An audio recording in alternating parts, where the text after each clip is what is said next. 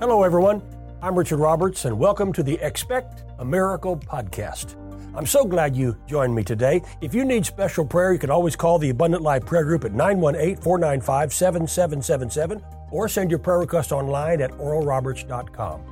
Imagine for a moment a boy, 12 years old, orphaned on a street corner in New York City.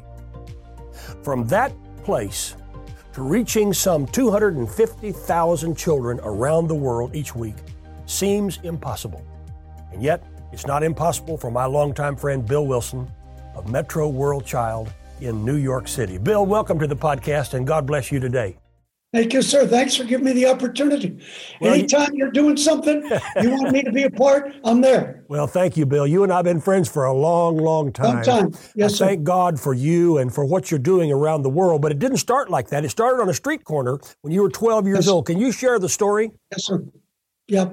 It was, and, and you and I have been in ministry long enough to know that when something bad happens, we, we have two choices. We can we can either play the victim and play the victim card, and you and I have seen that in church, in ministers, all of our lives. Or you can decide to take the pain, everything that's been thrown at you, and, and turn it around and expect something miraculous to come out of it.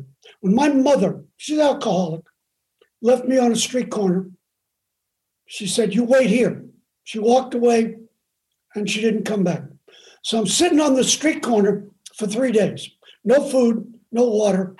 Hundreds of people drove by, hundreds of people walked by, but only one person stops. Now, here's the hook, and this is what everybody's got to get. Because you know, in those three days, now this was 1960, okay? Mm-hmm. So anybody could have picked me up a gang member, a drug dealer, a pedophile, anybody could have picked me up. But the only one that stopped was an ordinary Christian. Mm-hmm. Ordinary Christian. Operative word, ordinary. Not the pastor, not an evangelist, just regular regular guy. Just a Christian guy. Actually, he was on his way home from work. He was going to visit his son who was dying of leukemia in the hospital. So he's got every reason to keep on walking keep on going, just like everybody else. But he's the one that chooses to stop. So gets out of his car, walks across the street to where I'd been sitting, puts his hand on my shoulder, and just says, Are you okay? Mm-hmm. That's it. Are you okay? And I used to stutter really bad when I was little. And I tried to tell him my mother was gone and I was just hungry. And immediately he goes, gets on the phone, he gets some food, get brings me some food and water. He makes some phone calls, and five hours later, five hours. Now, between the time he meets me, sees me on the street, five hours later, he's loading me in a church van, sponsors me that day to go to a Sunday school camp where I heard the story of Jesus for the first time. Mm-hmm.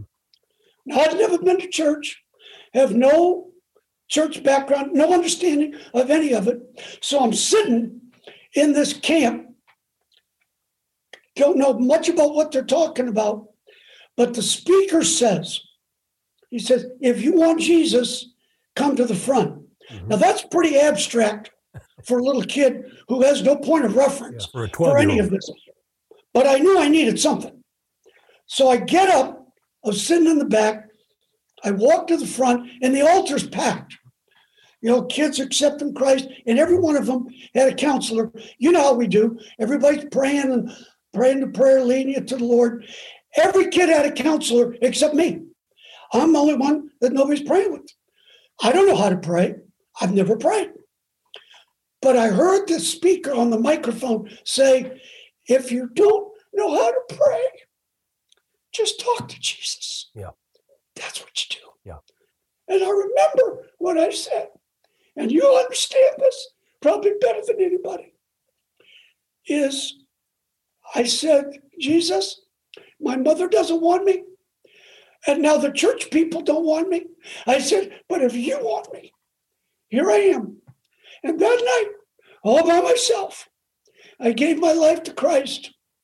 And that put me, what, how, how complicated do we want to make this?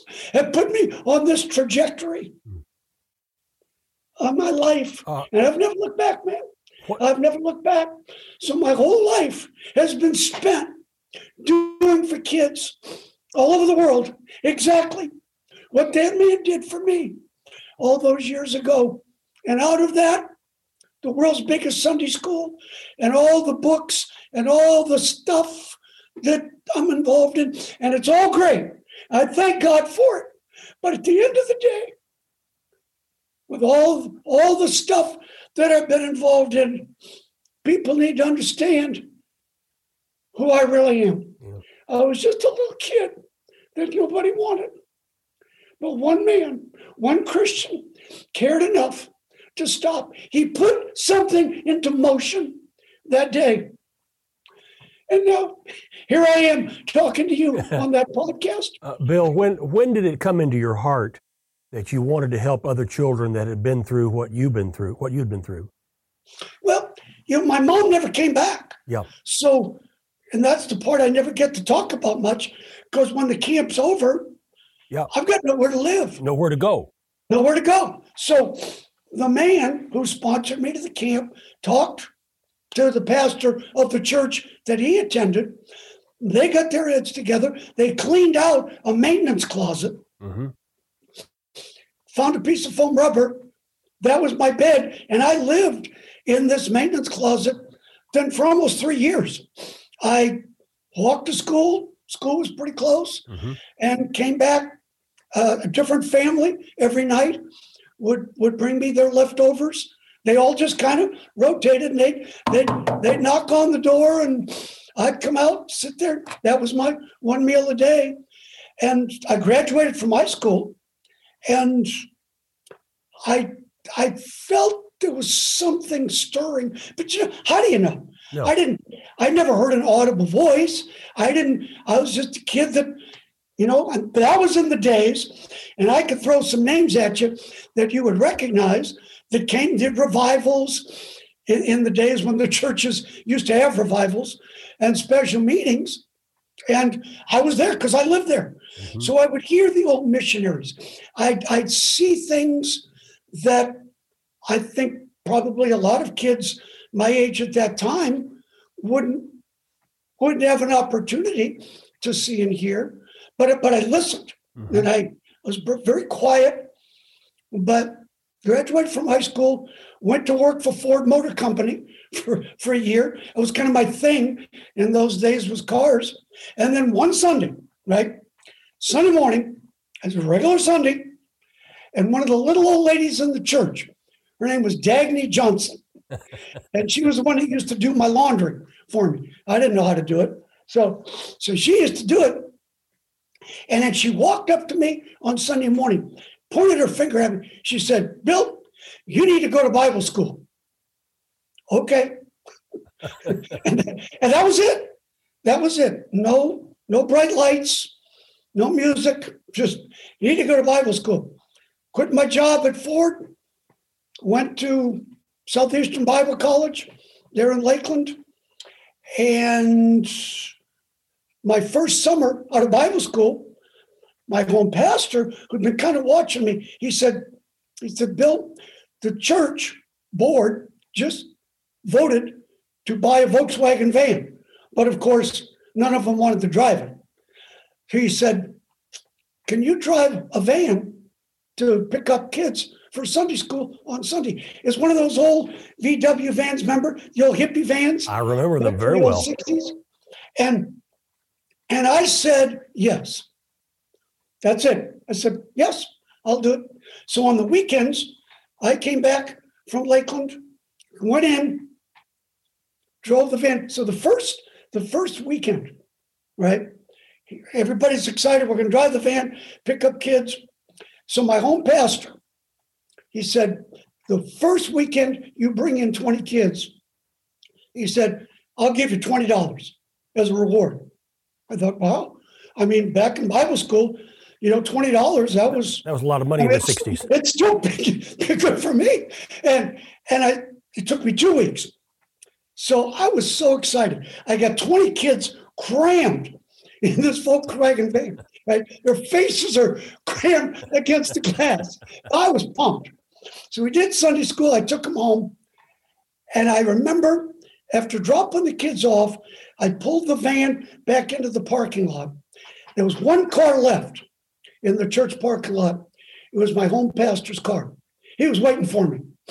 I, I remember the car. I remember the color of his car. I parked the van, walked over to his car. He said, Bill, you did a great job today. He said, I'm proud of you. He took out his wallet. He gave me the 20. I took it. And then I gave it back. I said, You need to know I didn't do this for the 20. That was def- another defining moment yeah. in my life. And something began to gel. Yeah. For lack of a better word, I guess. Suddenly you knew you knew something you didn't know before. Yes, sir. Yes, sir. Yes, sir. And that put the whole thing on, on a movement. The Volkswagen van turned into a bus, which turned into 10 buses, which turned into 20 buses. And you drove one of those buses every weekend, didn't you? Yes, sir. And I still drive the bus here in Brooklyn, New York myself. Because you're you're not just picking up kids, Bill, you're picking up yourself. Yes, sir. Yes, Every sir. week. Yes, sir. You have That's a heart why, for kids. And sometimes, and, and that's why I've been looking forward to being with you, because you get this. Not everybody gets this, but there'll be sometimes because our Sunday school here in New York is six days a week. So we're all over the city. My day is Saturday. And so, you know, there's people that come and, and visit, you know, they want to, they've seen me on something like this or read the books. So they ride the bus. And every once in a while, I just stop driving, picking up the kids, and I just get outside the bus and I just stand on the sidewalk they don't get it. But sometimes I just have to remember that of everything, all the places I've been, all over the world, all the stuff that I've seen, you know some of the stuff. I've been shot twice, you know, stabbed five times, got my ribs broken, walked away from three plane crashes. And the stories and everybody, yeah, that's great.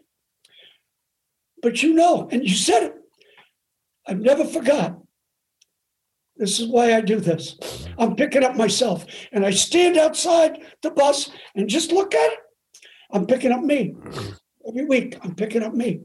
Uh, Bill, that, that's why I go back to the corner every Christmas Eve.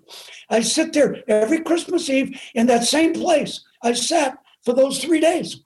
I sit there all night, pray for people, call people, wish them Merry Christmas. I've been criticized for it, mostly by Christians who say, Why do you do it? You're torturing yourself. No, I'm not torturing myself. You know why I do it? I never want to forget where I came from. Well, you'll never know. You never know where you're going unless you know where you've been. Yes, and, and you, yes, you, you've been there. You know what every one of those kids has faced in their yes, lives. Yes, sir. That's why you have done it. That's why you're still doing it. And I thank God for that. Bill, who are the who are the people in your sphere that have had a great deal of impact on your life and have have helped you to do what you're doing now? Who has who who has encouraged you? Oh man, I I would like to say that it's this huge list, but, it isn't. Uh, no, it's usually just a think, just a handful. Usually. Oh no, I I can do the I can do the handful, and I think, and I'm not saying this because it's you, but the time that I've spent around your dad was mm-hmm. huge.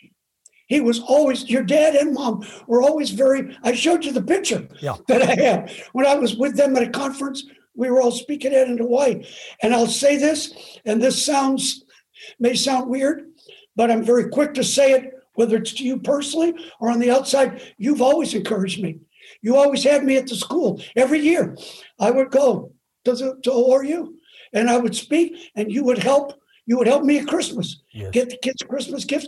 R.T. Kendall, has been a huge, yes. a huge help for yes. me. We have him come here every year He talks to the staff, Pastor Tommy Barnett, of course.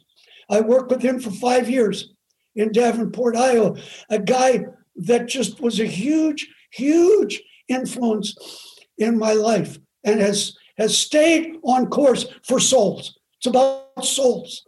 And uh, so those for you, your dad, RT, Pastor Tommy, great, great men that have had that just that edge enough and understood me enough and why I've done this for all these years, in spite of the shootings, the street fights, and all that. But it's because of souls. I know that one person can make a difference. I am the result. I am the result of one ordinary Christian, ordinary person that just saw the boy that nobody wanted. But you didn't you didn't learn this. You didn't learn this in school. You learned this in the school of hard knocks. You learned by just starting out on your own. You just launched out. You didn't know how to do it or what to do, but you said, I'm going to do it. Yes, sir. Yeah. Yeah. I've got, you know, I've got an earned PhD from the University of Wales. I'm working on a medical degree now because I, I delivered a baby in the parking lot of a truck stop in Amarillo, Texas. And, uh, I didn't know what I was doing. Everybody lived. But after I delivered that baby, I thought I need to maybe learn a little bit more about the medical side of things.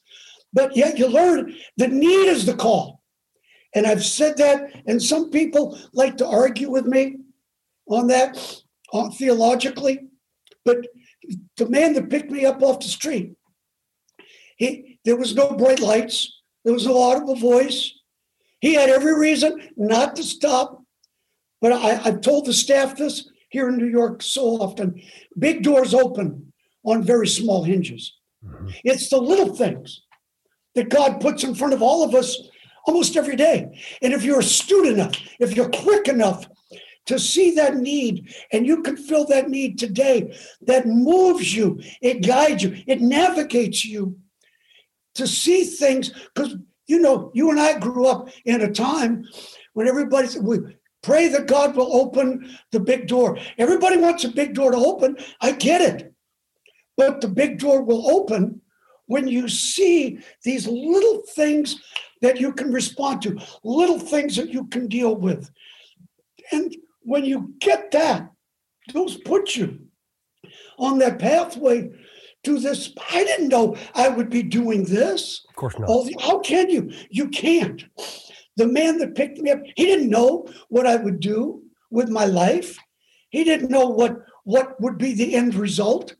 I brought him to New York once years back. Uh, he's he's passed away now, but years past, I, I I flew him here. I stood him on the street corner, right outside where I'm talking to you.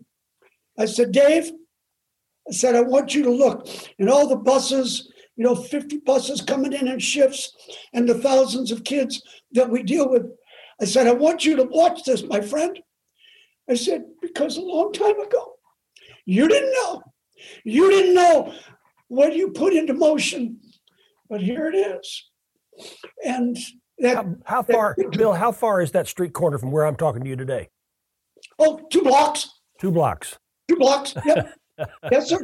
Yeah. What exactly. do you, what have you learned today, and what do you know today that you wish you had known when you started this ministry all those many years ago? Yeah, yeah. How how honest do you want me to be here? Uh, I, just, I feel like I need to ask just you. Just lay it lay it out because this is your podcast. Lay lay it out, Bill. You're okay. listen. You're you're coming from Brooklyn, New York. Lay it out. Yeah, I know. you know, I thought that when I moved here, to Brooklyn 40 years ago to start this thing, I thought that I would get a lot more support mm-hmm. from the church community. I thought that people would kind of get it. Uh, and that wasn't the case. Um, I think as, as, as it evolved, and some pastors saw the value, some pastors understood missions, understood home missions, and saw the level of commitment. Because when I got shot in Syria two years ago, Uh, I took one in the back from a Russian sniper. I had my bulletproof vest on, uh, but it was a 308 slug, and it just it did a number on me, even with the vest. And uh, the Israelis came, put me in a chopper, took me to the hospital in Jerusalem. And this is the classic question. All these years later, the question's still the same. The girl, who was not a Christian, but she said, Why does a Christian person like you keep doing what you do after all these years? Why is that? The existential question, right? Doesn't question. change. And I tried to tell her the same thing I've tried to tell people since I started doing this here in New York. I said, once you understand what Jesus has done for you. What's that old song that, that we used to sing in the old days? They don't sing it anymore. He paid a debt he never owed. I owe a debt I can never pay. I'm a grateful man. A grateful man. I should have been dead years ago. All the diseases that I picked up in the jungle all over the world, all the, the shootouts, all this stuff. I got my throat cut in Yemen at, last year. We were trying to get some food and medicine in there. You know the mess that place is in. And and, and they didn't understand when I went here. Everybody said these kids in the ghetto, in the inner city, because remember that was that was a long time ago in 1980 when I when I started this thing. Nobody understood it. Everybody said these kids are hopeless. The cops said these kids are hopeless. You're wasting your time. School system constantly said these kids are hopeless. Teachers here get paid combat pay if they teach in certain neighborhoods the, the school system, the cops, the churches said these kids are hopeless. Just doesn't make any sense. And I got so mad. I was in one meeting and I heard that hopeless thing again. And I stood up, I slammed my hand on the table. I said, These kids are not hopeless. I said, They just don't have any hope. Yeah. And I thought when I said it, that's that's why I'm doing this. That's why we're here. That's why we we put up with misunderstandings, people questioning it. Why are you here? You're going to die here. You know, my first time I was shot was right here, down on the East River in Brooklyn. You know, blew out the side of my face, and I said, I, I was the one that seemed hopeless. I understand yeah. that, but trying to communicate that to church folk sometimes when it's a different paradigm, when something shifts, because everybody in those days thought, okay, you have to go, you have to pioneer a church mm-hmm. and go, yeah, that's fine. But there's churches here. There's always been churches here, even if it's a little storefront church. But I thought, you know what? If we're going to change the direction of something, you've got to go for one generation and put all your eggs in that generation's basket and say, this is what we're going to do. And we're not leaving. We're not leaving. No matter how bad this gets, I'm not leaving. When I picked up our first Sunday school teacher who was gang raped on top of one of the buildings right down here on DeKalb Avenue in Brooklyn, elevator was broken. I had to climb up 15 flights of stairs. She's ripped to pieces on the roof. I had to carry her down. We're both covered with blood. A couple weeks later, we found one of our staff members dead in the gym behind the church. We closed down a drug house. And one of the drug dealers came at me with an axe. He couldn't kill me, so we got one of our guys instead. Then after that, I got hit with a brick. Guy blindsided me with a brick, hit me here, busted my cheekbone, broke three teeth out, and I was blind in this eye for three months. And you, you know me. I've given my life for ministry. I've given my life for this thing. And now I'm blind in this eye. That's the closest I ever came to quitting. With all the disappointments, with all the people that said they were going to help, with all the folks that said they were going to support me, all the folks that said the checks in the mail. yeah. All that this is the closest, man, I've ever come. I bought the airline ticket. I was leaving. I'm not a quitter. You know me. I'm not a quitter. But I was I was tired. I was just tired. I couldn't see. I'm still driving the bus, going out every Sunday to preach, to try to raise the support. I still have to go. I drive the bus here in New York Saturday, get on the last flight, fly somewhere, and preach. Preach my guts out Sunday, trying to get kids sponsored, trying to get support. I bought the ticket to leave JFK on a on a Sunday. I didn't even have guts enough to tell people I was leaving. It was the night before. And I, I couldn't sleep. I knew my life was going to change. Couldn't sleep, couldn't sleep. I had the alarm set for 6 a.m. I was leaving the next morning. I, I, I remember looking at the clock at it's 3 a.m. that night. I guess I drifted off to sleep for a little bit. So the alarm goes off, 6 a.m. I'm gone, man. I got the ticket. You know, it's one thing to think about quitting. I got the ticket, man. I'm gone. Alarm goes off at six. I leaned over, turned off the alarm. I turned on the light. Then I saw it. My pillow was covered with blood and I could see fine out of both eyes. Somewhere, somewhere, and all of you better get this. Somewhere between 3 a.m. and 6 a.m., God came. God came and healed me. Healed me. My miracle came at a time when I thought I'm done. And I learned.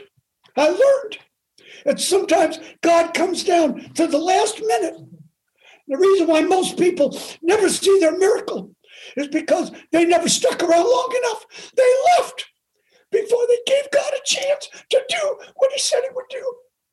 Bill, as I have known you and loved you all these years and watched what you've done and seen how you've grown and see how you're up now 250,000 children around the world in a number of different countries. I see the reason why this has happened. And it's, it may seem so simple for me to say it, but sometimes the simple is the most profound. The reason why you're able to do what you have done is because you said one word. You said yes. Yes, sir. Yes, sir. You said right. yes. Right. I'll do it. You never quit. No matter what came against you, you never quit.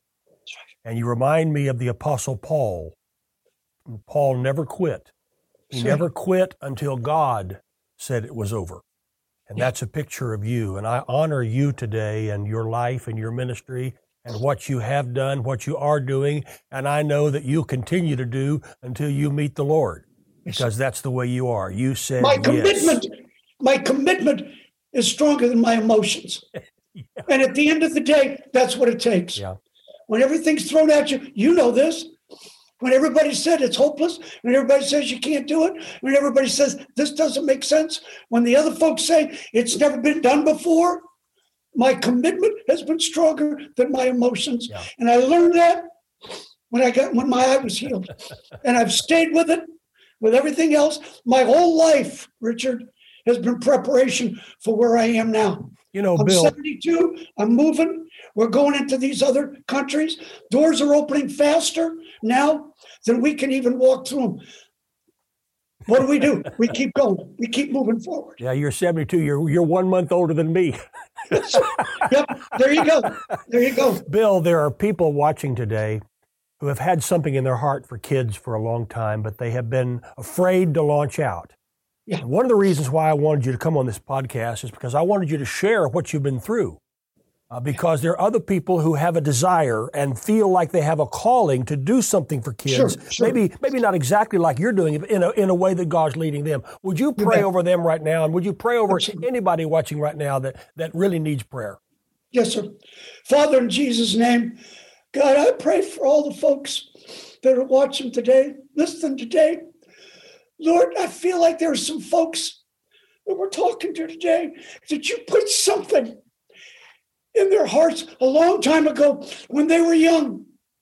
But life has a way of moving us and things come up and life happens and it may be that that that thing you put in their heart, that desire, that calling, that thing that they sensed all those years ago that's been dormant all these years. God, maybe right now, maybe through this, this simple podcast, God, maybe you've refired something, that something has come to life in them. It's Lord, let that fire burn again in them. Let that fire start again to let them see that they can be something. Lord, even in their older years, in their 40s, 50s, 60s, 70s, like we are here today, the Lord, let that fire burn. And I pray for them right now. Let them know there's still a place for them. There's still something that can be done through them. Because there's still a little boy sitting on a corner somewhere. There's a little girl that's being sold. Right now, what we're talking here is a little girl being sold, and every one of us knows it. Is it nothing to all those that pass by? So, God, I'm praying for everybody that's watching, listening. Refire them, reignite what it was for put in them years ago. Let something come that will happen. That's my prayer. That's my prayer for my friends that are watching. I know the power that one ordinary Christian has. I am the end product of one person that just cared. And I'm grateful for it. Touch I, Lord. I add my prayers. In Jesus' name. I add my prayers to Bill's prayers right now. You are not too young and you're not too old. Listen, he's saying that. You're not too young and you're not too old to be obedient to the Lord in whatever arena of life that he's called you in. Maybe it's with kids, maybe it's with something else. Yeah. But if it's coming from God, the word you need to say is the word that Bill Wilson said, and that is yes. There's a lot of power in the word yes. And I pray over you right now. I pray that whatever that calling is, you'll say yes. And I promise you, I promise you, according to the word of God, if you'll say yes, God will make a way where there seems That's to right. be no way. That's he That's made a way for a 12 year old kid on the street corner left by his mama for three days. And if he can do that for Bill, he can do anything Yes, he can. Because there's nothing yes, too hard can. for him. And I pray over you today. I pray for healing in your body. I rebuke every sickness, every disease, every fear, every doubt. I come against anything and everything that's come against you. I bind that in the name of Jesus. Jesus. And Jesus himself Jesus. said, whatever you bind on earth is going to be bound in heaven. And whatever you loose on earth is going to be loosed in heaven. So I bind Satan's power off your life and I loose the power of God in your life. And Bill, Jesus. I add my prayers on top of that for you, my dear friend friend. I pray over you as this ministry, Metro uh, World Child, continues to grow and, and reach more and more and more and more and more kids Jesus. around the world. I pray for that anointing to stay strong on you and for you to finish your course with yeah. joy. Yes. In the name of Jesus. I pray this and I believe it and I expect a miracle.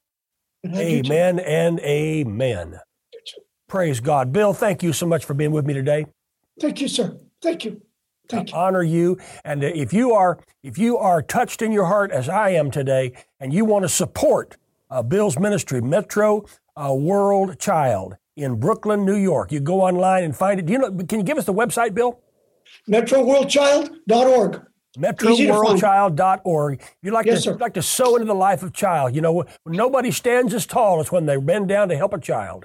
And I thank God for that. Jesus said, Suffer the little children, forbid them not unto come unto me, for of such is the kingdom of heaven. He's touching the kingdom of heaven. And you can be a part of this ministry and sow your seed into it to help him bless children around the world. And you'll have a part in it. Praise God. God bless you, Bill. Thank you for being with us today. And thank you for joining us today on Expect a Miracle podcast. See you next time with another fantastic guest. God bless. Today, you can get a free download of Richard's booklet, Overcoming Fear with Faith. It is possible to overcome worry and live above the fear. Go to oralroberts.com slash bookstore to download your free PDF copy. Thank you for listening to Expect a Miracle. To support this podcast and other outreaches of this ministry, go to oralroberts.com. We believe when you give to spread the good news of Jesus Christ, your giving will be abundantly multiplied back to you according to God's word in Luke 638.